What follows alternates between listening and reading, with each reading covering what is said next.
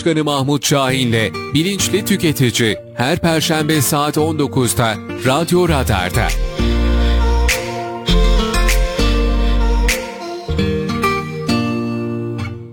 Tüketiciler Birliği Genel Başkanı Mahmut Şahin'le Bilinçli Tüketici başlıyor.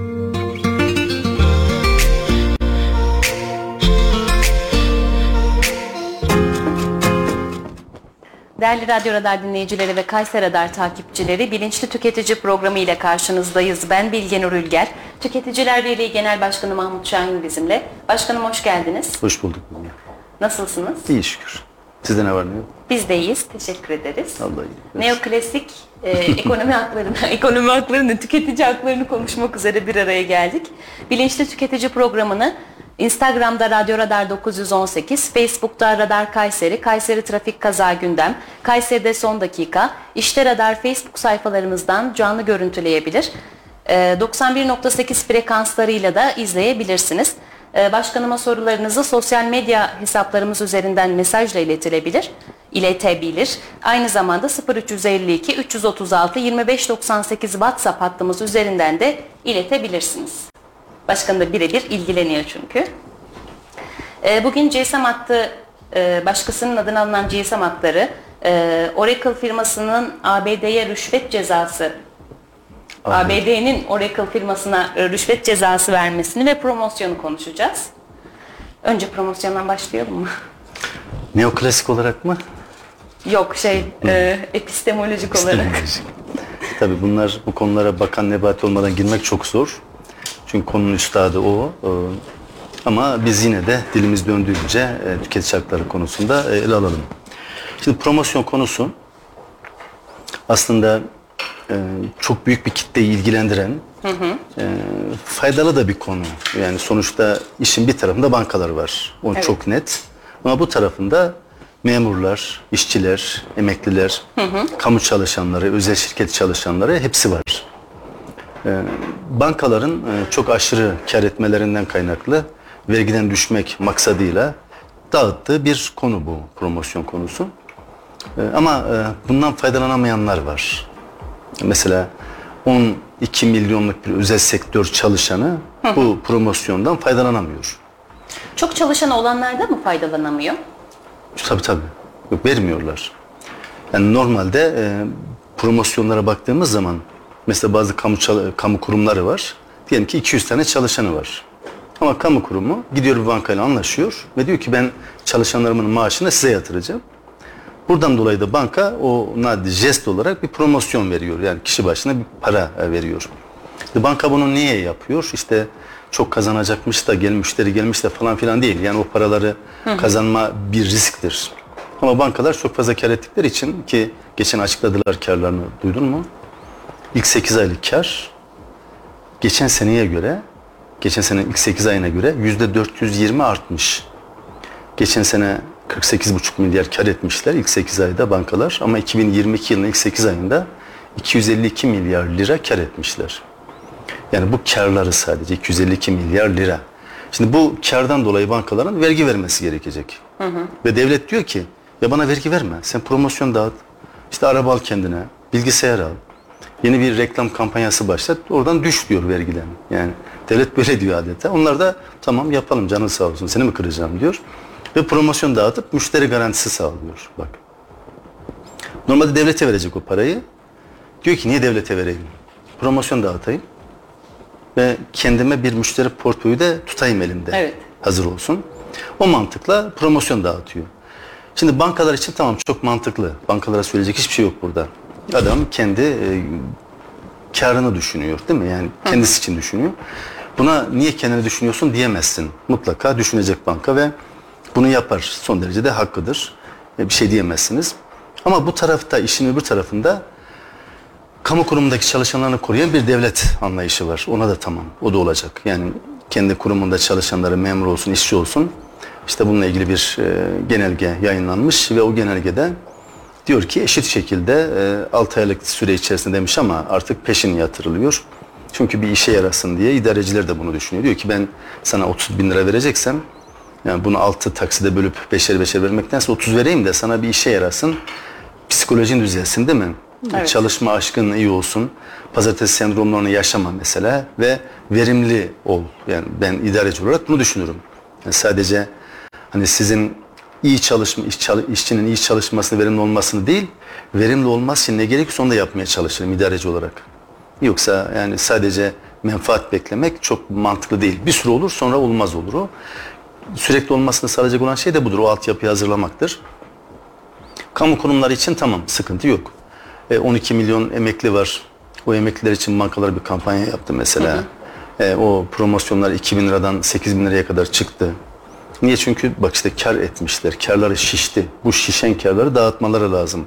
Ve diyor ki niye vergi olarak vereyim ki? Yani işte promosyon olarak dağıtayım ve böyle olsun.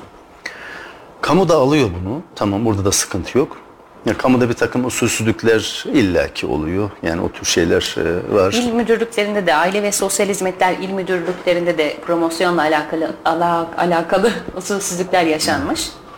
Ee, Kayseri ve Bartın. Evet. Ee, Bakanlığın denetim raporunda e, engelli ve bakım ödemeleriyle ilgili hak sahiplerine aktarılması amacıyla özel bir bankayla anlaşılıyor ve promosyon hesabı açılıyor. Ee, Kayseri Aile ve Sosyal Hizmetler İl Müdürlüğü'ne 2012 yılından 2021 yılına kadar toplam 1 milyon 788 bin lira tutarında promosyon ödemesi yapıldığı belirtiliyor. Şimdi burada aslında mevzu ne biliyor musun? Ee, Necip Fazıl'ın bir sözüne yine geleceğim de. Ee, hırsızlıkla alakalı diyor ki işte e, yakalanacak olan dürüst kalsın diyor. Yakalanmayacak olan hırsız çalsın. Hırsızlık ayıp olduğu için değil, yakalanmak ayıp olduğu için diyor. Şimdi burada bu işi yapmak aslına bakarsan yaptıklarının ne olduğunu kalem kalem bilmiyorum. Bu işi yapmak ayıp değil. Yakalanmaları ayıp oldu. Sayıştay raporuna bunun girmesi ayıp oldu. Bunda bütün Türkiye'de haber olması ayıp oldu. Evet nerelerde harcadıkları da sıralanmış. E, Nerelerde? Ee, derneklerle yürütülen çeşitli organizasyonlarda e, organizasyonlarda konaklama, ulaşım ve yemek bedelleri, e, müdürlüğe ait trafik cezaları gibi çok fazla özel harcama varmış. Promosyon parasıyla karşılanan. Evet. Ee, okullarla ilgili hani çok konuşuldu ya. E, okullarda kayıt ücreti alınamaz. E, Her sene bu teraneyi biz dinleriz. Milli Eğitim Bakanları çıkar. Asla kayıt ücreti alınmayacak. Alan müdürü cezalandırırım. Velilerimiz rahat olsun. Kayıt ücreti ödemeden çocuğunu okula yazdırabilir diye. Resmiyette bir kayıt ücreti yok zaten. Hani bir kayıt ücreti diye bir ücret kanunda yönetmede tanımlanmamış devlet okullarında. Özelde var. Gidersiniz kayıt parasını verirsiniz öyle kaydeder ama devlet okullarında böyle bir e, prosedür yok. Yalnız şimdi müdürlerle ben yıllardır konuşuyorum. İlk duyduğumuzda hani kayıt parası yok denmesine rağmen kayıt parası alan okul müdürlerini biz de eleştirdik. Fakat hani diyalog kapımızda kapalı olmadığı için okul müdürlerine ben çok davet aldım. Kimisi bizim yanımıza geldi, kimisi davet etti gittik. Ve aynen şunu söylediler. Gezdirdiler okulu bize. Tuvalete baktık, rezalet. Yani hiçbir insan Evet. kendi çocuğunun o tuvalete girmesini istemez. Koridorlara baktın çok pis, sınıflara baktın çok bakımsız. Çatı akabiliyor, pencereler çok kötü. Temizlik namına bir şey yok. İnşaat eksiklikleri var. Şimdi müdür bunları gösterip bana dedi ki ben şimdi ne yapayım Mahmut Bey? Bunları ben ne yapayım? Böyle devam edelim, bunları yapayım mı? Yapın dedim. Neyle yapacağım dedi. Devlet size para vermiyor mu? Vermiyor. Ne yapacağım dedi. Mutlaka söylüyorum veliye. Ne diyorum? Ya işte kardeşim, ablam, abim bak okulun böyle eksiği var. İstiyorsan senin böyle bir işin varsa gel kendin yap bu eksiği. Yok bir tanıdığın varsa sen yaptır. Yoksa bulun birisini biz aramızda para toplayalım yaptıralım diyoruz. Başka nasıl yapabiliriz dedi. Ben kendi cebimden veremem bunu dedi. Haklı mı? Haklı. Sonra birçok okulla ben görüşünce ha dedim tamam biz okul müdürlerine bu konuda yüklenmeyelim. Çünkü okul müdürleri bu konuda haklı. Adamlar suçlanacak bir pozisyonda değil. Değil mi? Bakanlıklar hava atıyorlar. Kayıt parası alınamaz diye. Fakat okulları da kayıt parası almaya mecbur bırakıyorlar. Yani ben televizyondan böyle söyleyeceğim müdürle, müdürlerim ama siz gene işinize bakın. Yani Turgut Özal'ın bir zaman söylediği benim memurum işini bilir olayı. Benim müdürlerim işini bilir. Kayıt parasını kibarca, çok zorlamadan, insanları çok rahatsız etmeden alabilir mantığına getirdiler. Burada kayıt parası alması gerekiyor mu okul müdürüne? Gerekiyor. Alamazsa ne yapıyor? Bir kıyafet çıkartıyor. Değil mi? Diyor ki Evet. okulun kıyafeti bu diyor. Sonra ne diyor size? Bunu sadece bilgiden alabilirsiniz diyor. Başkasına yapılmıyor. Bilgiye gidiyorsun. O kıyafetin normal değeri 200 lirayken 500 liraya satın alıyorsun. Niye? Çünkü okul müdürü diyor ki o 300'ü bana ver, ben okulun masraflarını karşılayayım. Yani öyle de böyle de veliden alınıyor bu para. Değil mi?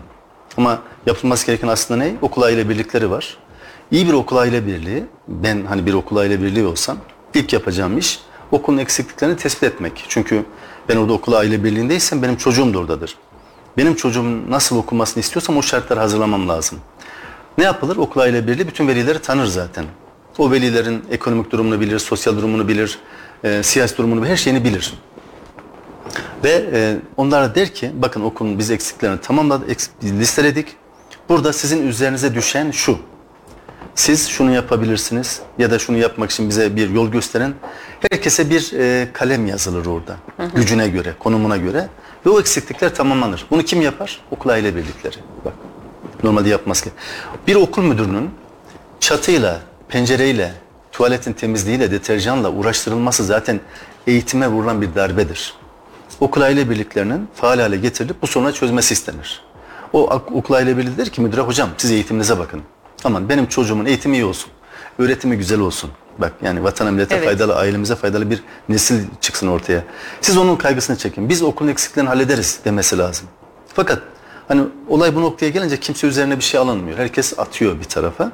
Ve sonuçta da müdürler bunun çabasına düşüyor. Bir anda ticarethaneye dönüşüyor orası. Nasıl para toplarım? Şurayı nasıl yaptırırım? İşte biriyle pazarlık yapıp nasıl ederim falan filan.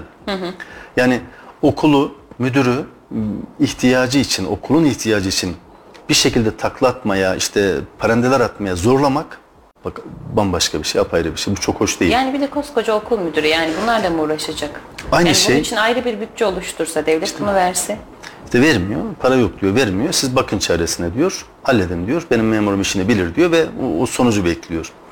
Ama kendisi burada ekranlardan hava atmasını çok rahat bir şekilde becerebiliyor, yapabiliyor. Aynı şekilde bak e, enteresan olan şey bu il müdürlükleri. A- Aynı pozisyon. Bunların da kendi ihtiyaçları var. Evet. Yani işte bazı organizasyonlar yapacaklar. Ne için? O il müdürlüğünün faaliyetleri alanında bazı organizasyonlar. Ya da ihtiyaçları var. Kurumun işte e, bazı yerlerinde problem olmuştur. E, koridorlarında, odalarında vesaire. O zaman ne olacak? Bunlar bir şekilde bir kaynak bulup kendileri o kaynak üzerinden bunları halletmeye çalışacaklar. Şimdi bunu yaparken de doğal olarak e, promosyonlar akıllarına geliyor. Normalde promosyon genelgesinde e, diyor ki bir kısmı kullanılabilir. Ne için? Ee, ihtiyaçlar için, il müdürlüklerinin ihtiyaçları için. E, Bunu da kullanıyorlar. Ama bakın kullanırken aslında çok net, açık bir şekilde bunu yapmıyorlar. Yapamıyorlar. Niye? Ne gerek var? Aslında açık yapsana bunu. Ya mesela de ki bankayla oturup görüşken promosyon konusunda şura halledilecek. Burayı halledin. Zaten bankalar da bunu istiyor. Ya tabii. Kalanı da, o halledilenin kalanı da çalışanlara deyin ki arkadaşlar işte şurayı şurayı hallettik. Kalan kısmı da size dağıtıyoruz. Yok bakın. O ilk halledilen kısmı hiç bahsetmiyorlar. O biraz gizli kalıyor. Tamam mı? Yani sanki yanlış bir şey yapıyormuş gibi yapıyorlar. Sonuçta ne oluyor? Patlıyor işte böyle bak. Yani Kayseri'de aynen. iki tane aile il müdürlüğüne çıktı ama yani aslında Sayıştay bir incelese bütün kurumlarda çıkar bu. Hele belediyelerde daha fazla çıkar. Usulsüzlükler bunu da, bununla da sınırlı kalmamış. Yapılan e, bağışlarda da e, şartlı bağışlarda da aynı şeyi var. E, ismi açıklanmayan bir vakıf il müdürlüklerine e, spor salonu yapılması için 100 bin lira bağışlıyor. E, bu durum açıklandıktan, haber olduktan sonra da 100 bin lirasını geri istiyor. Evet. Yani şimdi güven kalır mı bak yani. Şimdi bu Kızılay konusunda da bir e, haber olmuştu. Sizin bir hada bunu haberleştirmişti. Zaten başka bir ajans da haberleştiremedi o konuyu çok enteresan. Teşekkür ederiz. Bizim farkımız bu. Evet e, ama işte e, Kayseri'de kalmamasaydı keşke yani. Bütün Türkiye'ye dağılsaydı. Çünkü Kızılay bütün Türkiye'de. Herkes yayınlayamaz başkanım. Evet e, yayınlayamadılar. E, Üzgünüm. E, Çok üzüldüm hakikaten. Şimdi Kızılay'a bağış yapan insanlar da ne düşünüyor? Yani bağışlarının hakikaten e, ihtiyaç sahiplerine gittiğini düşünüyor. Ben o en baştaki, en üsttekilerin, ya ben oradaki herkesi, biliyorsunuz arkadaşım orada görev yapıyor. E, Oradaki herkesin gönüllü çalıştığını düşünüyordum. Onların maaş aldıklarını yeni öğrendim. Evet. Yani işte öyle değil. Gönüllü çalışan bir tek biz varız. Başkasını arama. Bak Tüketiciler Birliği'nden başka gönüllü çalışan hiçbir sivil toplum örgütü yok. Hepsi paranın içinde yüzüyor. Amaçları para zaten. Onun için sivil değiller. O para için mevcut iktidara, o hangisi ise iktidar kimse fark etmez ona yanaşıyorlar. Onun istediği gibi davranıyor, onun istediği gibi konuşuyorlar, onun istediği gibi susuyorlar. Bak. Yani onun için sivillikten çıkıyorlar. Sivil toplum örgütü sadece tüketiciler birliğidir. Tüketiciler birliğinde para asla konuşulmaz. Kimse bu işi para için yapmaz. Yaparsa duramaz burada. Ama buraya da para girerse zaten gönüllülük biter. Gönüllü çalışanların hepsi kenara çekilir. Bizi de o şey sarar, o kanser sarar, tümör sarar. O vakıfın almasa istemesi tabii ki son derece doğal hakkı. Çünkü diyor ki benim verdiğim para kesinlikle amacına ulaşmayacak. Evet. Bunu anladım diyor. Çünkü Sayıştay'ın raporunda gördüm diyor. Şimdi Sayıştay'ın raporunda aslında şehir hastaneleri için de çok fazla e, tespitler var. Şehir hastanelerinin usulüne uygun çalışmadığı, makinalı usulüne uygun çalışmadığı. Yani yönetmelikte bir usul belirleniyor şehir hastaneleri için ama şu anki çalışmalar öyle değil diyor Sayıştay. Yani hiç uyulmuyor diyor. Mesela o sıralar konusunda mesela bekletmeler konusunda, randevu sistemi konusunda Evet. çok yanlışlıklar var diyor. Çok hak yeniyor diyor.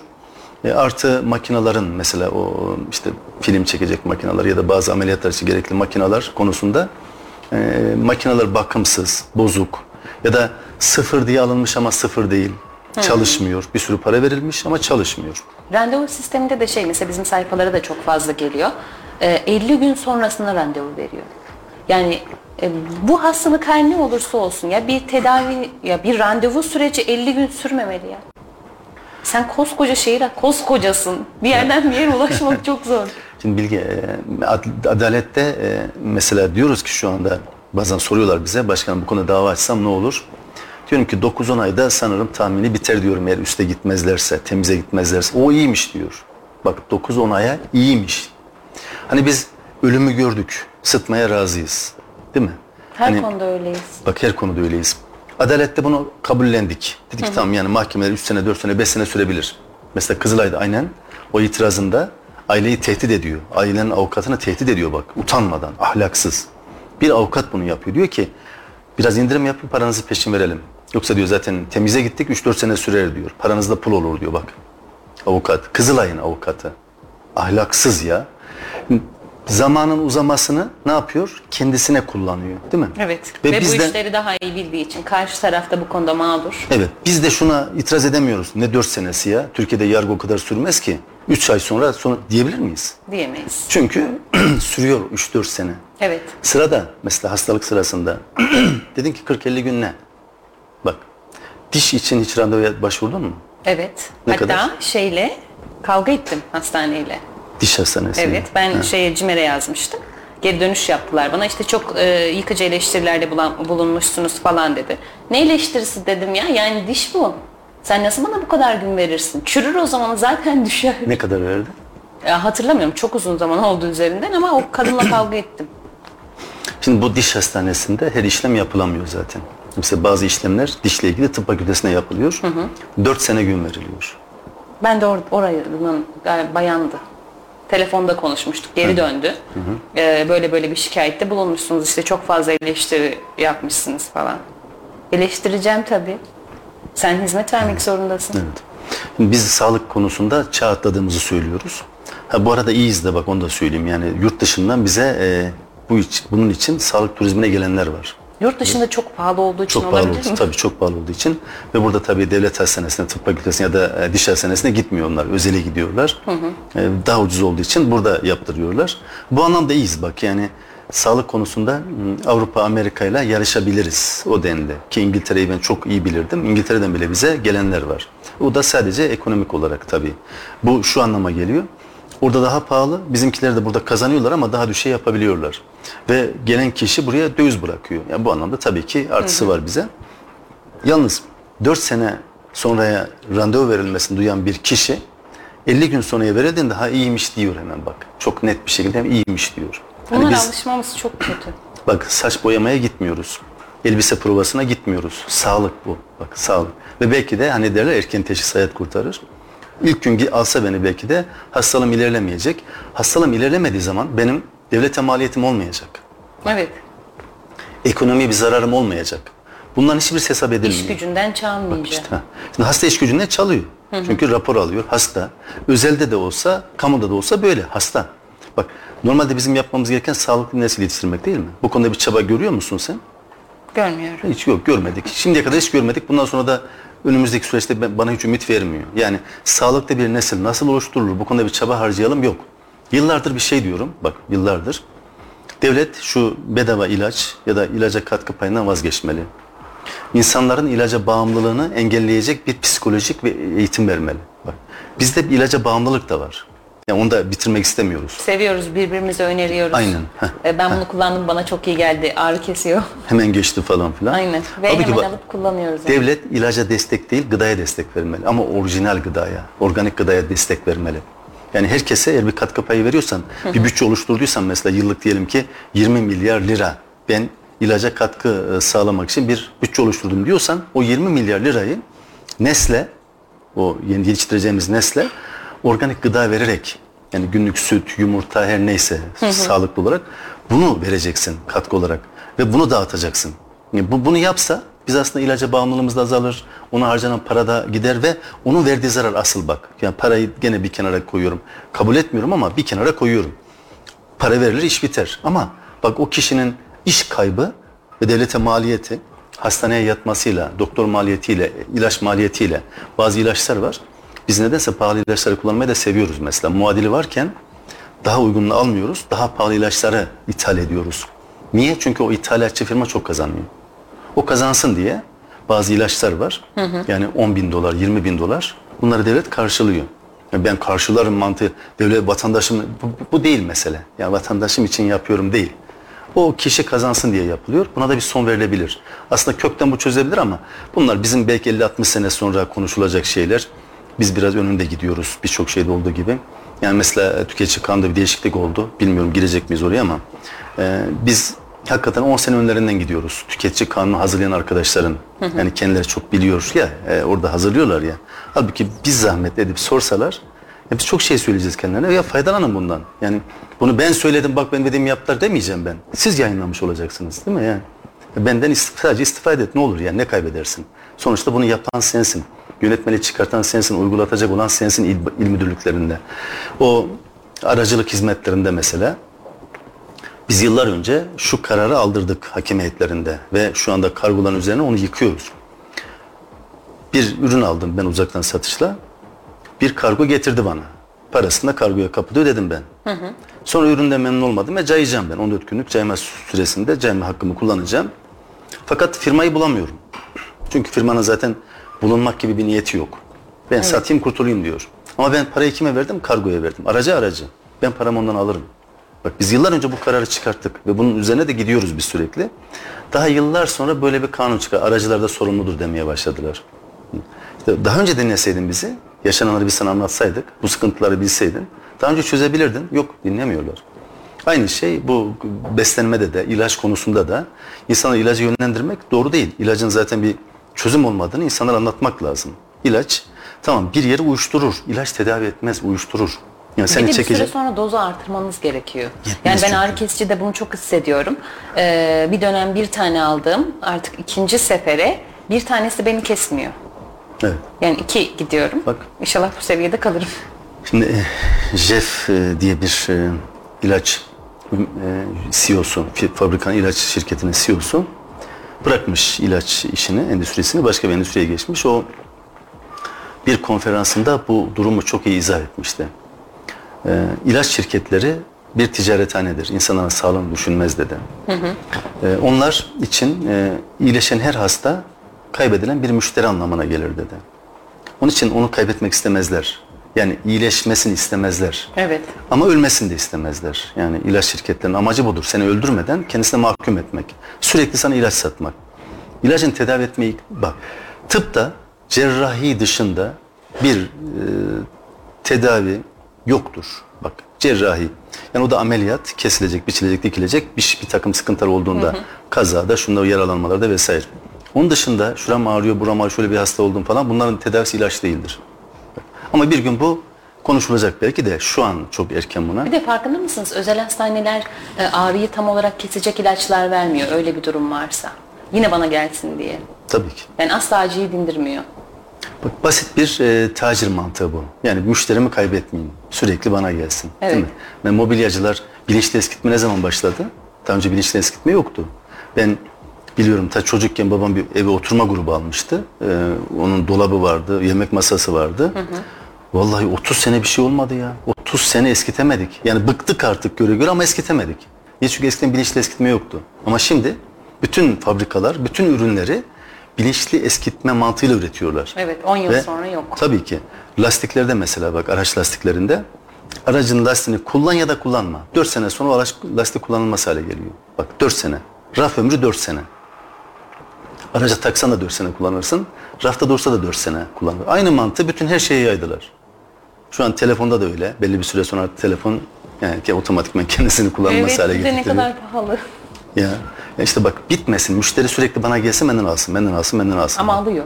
Alıyor tabii canım. Yani ya. kapısında sıra oluyor. Ya tabii ki yani bunu bir ihtiyaç haline getirdiler, getirdiler. Daha neler gelecek ihtiyaç haline önümüzdeki süreçte bizim hiç hayatımızda olmayan ama onsuz da olmayacak şeyler çıkartılacak. Ya bunu devletlerle işbirliği halinde yapılacaklar. İşte uygulamayla yapacak, eğitim de yapacaklar vesaire ama yapacaklar. Yani bizim e, sivil toplumun bu işin sahasında faaliyet gösteren insanların her kimse ama sivil toplumun dinlenmesi lazım devlet tarafından. Bak konu her ne olursa olsun. Bir dinlemek lazım. Nedir sahada durum, neler yapılabilir? Buna göre adımlar atılması lazım. Ee, kanunlarda da böyle, uygulamalarda da bak o şeyde var mı başka usulsüzlük? Yok bu ikisi var. Ha, Sayıştay tamam. Yani çıkacak da illa ki ileride Sayıştay başka kurumlar denetlesin oradan da çıkacak bu. Evet. Ee, başka konuya geçelim. Ee, GSM şirketlerinin e, hat satmasına geçelim. Bir kişinin adına kaç hat açılabilir? Son 15, duyduğunuz evet. rakam. 10-15 kurumuna göre de değişiyor bu. Böyle bir yönetmeliği yok onun. Mesela bir GSM operatörü diyor ki ben bir kişiye eğer şirket değilse şahıssa 10 tane veririm fazla vermem diyor. Çünkü bu risktir. Ne yapacak 10 tane telefonu diyor. 15 tane telefonu değil mi yani? Evet. Bir şahıs. Ha benim 10 tane e, çocuğum var. Onunla alıyorum. Tamam çocuğun adını al. Yani niye kendi adını alıyorsun? Orada bir sınırlama getirmişler kendi uygulamalarıyla ki doğru olan da bu. Ben olsam 4'ten fazla vermem mesela. Yani sen şahıssın. 4 tane telefon hattı veririm sana. Ben de hala babamın hattını kullanıyorum. Tamam yani bak gördün mü yani dört tane. Hadi beş olsun hani çocuk üç tane çocuğu olsun. Beş hat ver eşine. Eşi de kendi adını alabilir ama tamam benim adımı alalım. Beş. Ama on, on beş olunca zaten kötü niyete giriyor. Bak. Ee, Normalde vermemeleri lazım ki e, o firma 14 tane hat veriyor. Ee, o bahseden habere çıkan konuda Evet. bir kişiye 14 hat veririm fazla vermem diyor. Ve zaten vatandaş da kendi adını alacağı üçüncü hat için gidiyor bayiye. O üçüncü hattı alacak. Bir eşinin bir kendisinin var bir de çocuğunu alacak. Gittiğinde diyor ki sana hat veremeyiz. Neden? Çünkü biz 14'ten fazla hat vermiyoruz diyor bir kişiye. Tamam diyor benim üçüncü hattım olacak. Yok diyor senin ne üçüncü hattı diyor. Çok hattın var senin. Yok ya diyor nerede üçüncü hattım? Siz diyor isterseniz bir çağrı merkeziyle görüşün diyorlar. Bunu gönderiyorlar. Bu da gidiyor çağrı merkezini arıyor. Çağrı merkezi bunun adına olan hatları böyle listelerken e, diyor ki valla 14 bin oldu hala da var diyor. Diyor, diyor deli misiniz siz diyor ya ben 14 bin hattı niye alayım? Almışsınız diyor. Burada öyle gözüküyor sizin kimliğiniz, sizin adınıza. 14 binden fazla ama diyor ben şu ana kadar 14 bini listeleyebilirim. Dakikalarca bekledim bu arada telefonda diyor. Tamam yeter başka listelemene gerek yok dedim diyor yani 14 bin yeter. Ben bundan hiçbirisi benim değil. Ve ertesi gün gidiyor e, savcılığa. Şimdi işin garibi bak ben kendi vatandaş gittiğinde diyor ki 14'ten fazla vermeyiz sana. E, 14 bin tane vermişsin. Nasıl verdin bunu? Bak nasıl verdin? Burada biraz araştırılsa biraz bir savcı ya e, şöyle bakıyorum olaya Bilge. Ben savcı olsam tamam bana bir şikayet gelse ve dese ki o kişi ya benim adıma birileri 14 bini boş ver. 100 tane hat çıkartmış dese. Ben bunlardan şikayetçiyim dese. Ben ne düşünürüm biliyor musun? Tamam 100 tane suçlu yakaladım. Niye? Çünkü bir insan kendi adını ala, kendi kullanacağı telefonu bir başkasının adını almak istiyorsa bu ta baştan suçlu zaten.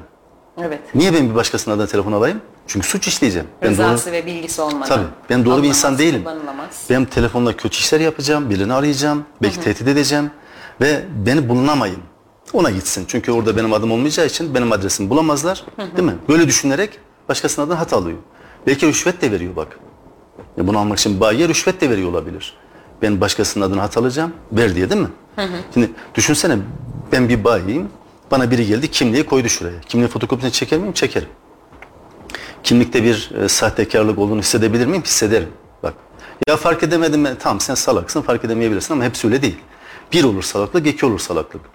O kimlikte daha çok sürekli aynı kişinin adına hat alınıyorsa bir kere zaten o GSM operatörünün merkezi de bir dur demeli. Ne oluyor ya? Kim bu her taraftan Denizli'den, Samsun'dan, Diyarbakır'dan, Erzurum'dan, İstanbul'dan bu kim bu adam ya? Bu ne? Süpermen mi? Bir de Her- sayı çok fazla. Yani nasıl fark edilemez? İşte bak fark edilir ama bunların hiç çok önemli değil. Yani kendileri hat satıyorlar, faturalar ödeniyor, bir de muhatap da belli. Adama icra gidip duruyor mesela şu anda ödemeyenlerin icrası. Tamam çok gelmedi ama diyor 14 bin hat var, bunu bin ödemese diyor. Ben bunun bin tanesine itiraz etsem, bir de itiraz da şöyle biliyor musun? Mesela bana icra geldi ya, o hatla ilgili fakat ben kullanmıyorum o hattı. Ben hemen gidip itiraz ediyorum icra dairesine. Diyorum ki aman dur bu benim borcum değil çünkü 7 gün geçirirsem kesinleşecek o borç. Bir daha itiraz edemem. Benim değil diyorum itiraz ediyorum. İcra dairesi ki tamam bana itiraz ettin ama diyor bir de bunu diyor mevcut gelen icra dairesine göndermen lazım. Nasıl? İadeli taahhütlü. Ha bir de ona para harcıyor. Bak 8 lira olsa çok değil 8 lira olsa bin tanesi itiraz etse 8 bin lira adam sadece posta masrafı verecek. Sırf bak kendi adına olmayan hatta itiraz etmek için. Ya o kadar saçma bir sistemimiz var ki. Yani vatandaş haklı, mağdur ama mağduriyetini dile getirmek için para harcıyor. Ben ben ben olaya öyle bakardım. Ama 100 bununla kişi. ilgili şey var. Ee, Bursa Yargıtay 4. Hukuk Mahkemesi'nde verilmiş emsal bir karar var. Ee, o e, kullandığı faturanın faturayı ödemek zorunda değil. Başkasının kullandığı, kendi adına açılan faturayı. Tam ku- tam kullan ödemiyor. Fakat ödememek için bile diyorum bak itiraz ediyor ve iadeli taahhütlü mektup göndermek zorunda. Bunun parasını cebinden veriyor. Evet. İadeli taahhütlü mektup kaça çıktı belki de onu geçti bilmiyorum. 8'den hesapladım ben. 8 bine bin tanesi. Ya, bak- yani para hiç fark etmez. 10 tane, 100 tane, 1000 tane. Para harcıyorsun ya itiraz etmek için. Benim değil, tam ödemem.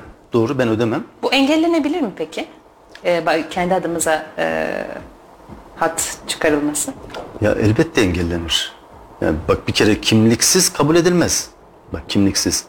Artı birden fazla açıldığında merkezin sorgulanması lazım. Bir dakika ya bu adam niye bu kadar çok hata alıyor? Yok. Öyle değil başkanım. Ya? Bireysel olarak biz bir şey yapabilir miyiz bu konuda? Onlar yapmıyor işte yani 14 bin tane hat var. Ya şunun yapılması gerekiyor. Engelleyemez ama çabalar en azından bir anda şok olmamak için e-devletten kontrol etmek lazım sık sık. Adıma hat açılmış mı? Kendi numaranız dışında numara varsa takip edip hemen savcılığa suç duyurusunda bulunmanız lazım. Ha, savcılık bir şey yapıyor mu? Yapmıyor bak ama ileride ola ki bir şey olursa ben şikayetçi oldum. Hani bu vatandaşa mesela e, hırsızlık e, ifadesi de alınmış bunun. O telefonu kullanan kişi hırsızlık yapmış. Bunu çağırmışlar tehdit etmiş birisini bunu çağırmışlar. Çünkü numara bunun adına ya. Ha, ilk etapta polis biraz buna e, ters bakıyormuş ama şimdi anlamışlar. Diyorlarmış işte Bahri Bey müsait bir zamanınızda gelir misiniz? Ay, yazık adama. Yani, yani çünkü artık rutin oldu diyor benim için. Haftada birkaç kez e, emniyete gidiyorum ifade veriyorum diyor karakola. Ben değilim. Bakın benim şikayetim var daha önceden diyorum diyor. Bak bir de buz ya sıkıntı. Şimdi ben niye gideyim de böyle bir izahatta bulunayım ya? Ben söylediğim anda bunu kesin iptal edin ya. Genel müdürlüğe göndermiş bak Telekom'un genel müdürüne göndermiş yazı. Demiş ki bak benim adıma açılan benim kullandığım sadece şu hatlar var. Bu hatların dışındakiler benim değil. Lütfen bunları iptal edin. Ödemeyiz diyorlarmış ya. Biz kullanılan hattı niye iptal edelim? Benim değil. Bak işte, Rızam yok. o karına bakıyor. Tıpkı Maliye Bakanlığı'nın bana söylediği gibi dönemin Maliye Bakanı 7-8 sene önce bu uzaktan satışlarda sıkıntıları söyledim. Dedim ki önünüze gelene dedim vergi levhası veriyorsunuz. insanları dolandırıyorlar dedim. Dedi ki o benim problem değil. Ben aldığım vergiye bakarım. O dedi kolluk kuvvetlerinin problemi. Değilmiş. He öyle dedi. Şimdi bu telekomda diyor ki ben aldığım paraya bakarım. Kullandıkça bana para veriyor bunlar diyor. Ben niye iptal edeyim diyor. Ya kendi adına alsın. İşte bak o da suçlu almıyor. Yakalanmak istemiyor çünkü. İşte ben savcıya burada iş düşüyor. Savcı 100 tane başkasının adına almış hat. 14 bin tane hat. Tarihe geçer ya. 14 bin suçlu bulacak biliyor musun aslında? 14 bin.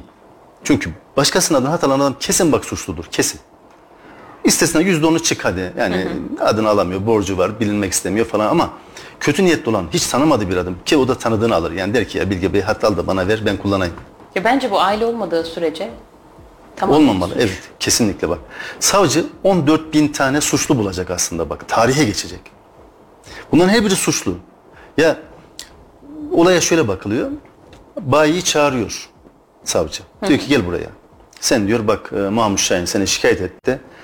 Bunun adına hat vermişsin ama o diyor ki benim değil. Diyor ki ben bilemem efendim diyor. Benim diyor 20 tane çalışanım var. Ellerinde mühür var, kaşe var. Onlar satıyorlar diyor. Ben kimin yaptığını bilemem bunu diyor. Ha takipsizlik kimin yaptığı bilinmediğinden. Bak ne kadar kolay ya takipsizlik. Onun için diyorum ki bak Onun Eser. için bir kurum var ya, bir muhatap var. Ya ne var? Muhatap. Muhatap var evet. Ben o muhatabı bilirim aslında bak. Fakat ona cezayı veremedin. Yani gücün yetmedi ona bayiye ceza veremedin. Kimin yaptığı bir araştırsa bilecekti aslında. Kamera kayıtlarını iste mesela. De getir kamera kaydını kardeşim. Yok kamera kaydı. Nasıl yok ya? Nasıl yok? Yani geç artık yani onları. Veremedin. Gücün yetmedi diyelim bayiye. Fakat bu tarafta başka bir imkanımız var. Nedir? Benim cep telefonum konuştuğumda sinyal veriyor değil mi? Benim nerede olduğumu biliyorlar ya. Evet. Bak nerede olduğumu biliyorlar. Ve bu adam demiş ki şu şu şu numaralar benim değil. Benim adım alınmış. Ben şikayetçiyim demiş. Ya BTK'ya devletin bir kurumu. De ki şu numaraların sahiplerini karakollarla paylaşın. Nokta adresi verir ya. Bir, bir yerde mesela 8 saat boyunca sinyal verdi değil mi? Evidir ya da iş yeridir değil mi? Bu kadar basit bak. Gidersin oraya. O numarayı bir çaldırırsın polis. Kiminki çaldı gel bitti ya. Bulursun suçluyu bak. Ne, ne kadar bir yöntem ya. Bayiye ceza verme. Oradan hiç araştırıp arama suçluyu. Bu vatandaş gitsin gitsin gelsin. Reva mı yani? Bu adalet mi şimdi? Onun için diyorum ki inşallah bir daha Bahri Bey gibi garibanların değil de savcının eşinin adına çıkartırlar hatta inşallah. Hakimin eşinin adına çıkartırlar. Bin E, tane çözülür hat. hemen çıkar. Ya işte tamam çöz, çıkıp çözülsün işte ben de onu diyorum. Onların kendi yakınında olunca çözerler. İşte daha önce anlattım Ankara valisinin. Dolandırmaya kalkmışlar. O gece 5 ilde operasyon yapıldı. Niye? Ankara valisi olduğu için. Ya niye bana yapılınca yapmıyorsun bunu? Bak hani haksızlığa, suça, kişiye göre davranırsan o adalet olmaz. O kokar. O adalet değil. Orada adalet tanrıçası var ya temiz. Onun gözleri kapalıdır mesela. Çok anlamlı bir heykel. Ben severim onu. Gözü kapalıdır. Elinde terazi ve kılıç vardır. Bak. Ben karşımdakine bakmam diyor. Vali mi, savcı mı, hakim mi, köylü mü, işçi mi bakmam. Ben adalete bakarım. Ben terazim var elimde bir kılıcı keserim ben. Yanlış yapanı keserim. Tabii Valiye da işi çok zor. Hak yani. tabii ki bak zor bir görev. Onu yapmazsan iş bozulur. Devletin ona çok önem vermesi gerekirken hiç önem vermiyor. Onun için ben dua ediyorum. Kalıyorum inşallah savcıları dolandırırlar diyorum. De bulunur. Vali dolandırmaya kalkarlar da bulunur. Emniyet müdürüne çatarlar da bulunur. Yoksa vatandaşı çatınca bulunmuyor işte bak. O haberden sonra Telekom Genel Müdürlüğü aradı. Tamam sorunu çözelim dediler. İlla haber mi olması lazım? Evet. İşte Basının maalesef. gücü. o zaman reklam arası verelim Tamam. sonra devam edelim. Değerli Kayseri Radar takipçileri ve Radyo Radar dinleyicileri kısa bir aranın ardından sohbetimize devam edeceğiz. Şimdi reklamlar.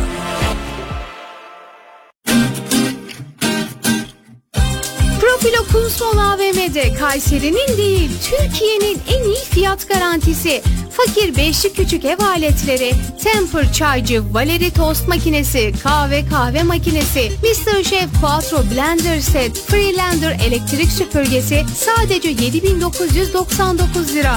Ayrıca 1000 lira değerinde Migros alışveriş çeki hediye. Oh be profilo varmış. Oh oh oh oh oh be profilo varmış. Oh oh oh oh oh be profilo varmış. Reklamları dinlediniz.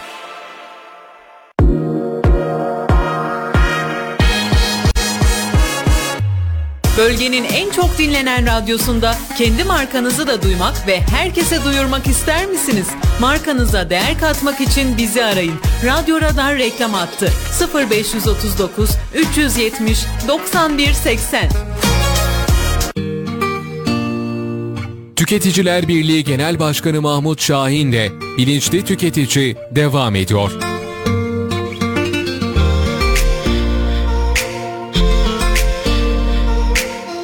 Değerli Kayseri Radar takipçileri ve Radyo Radar dinleyicileri kısa bir aranın ardından Tüketiciler Birliği Genel Başkanı Mahmut Şahin ile sohbetimize devam ediyoruz.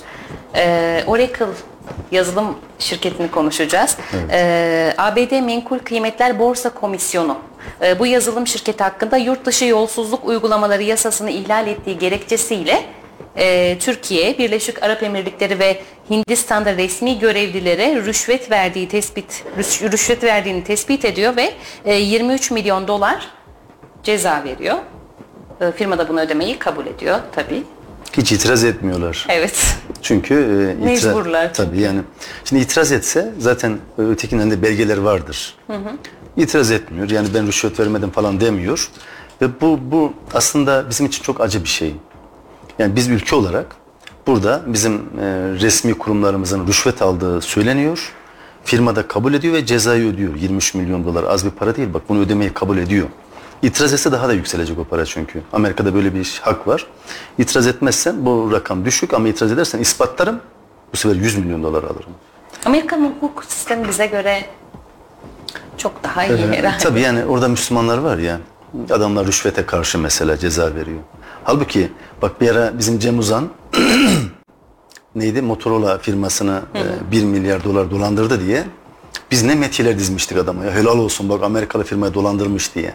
Bak biz övdük ama Amerika diyor ki sen diyor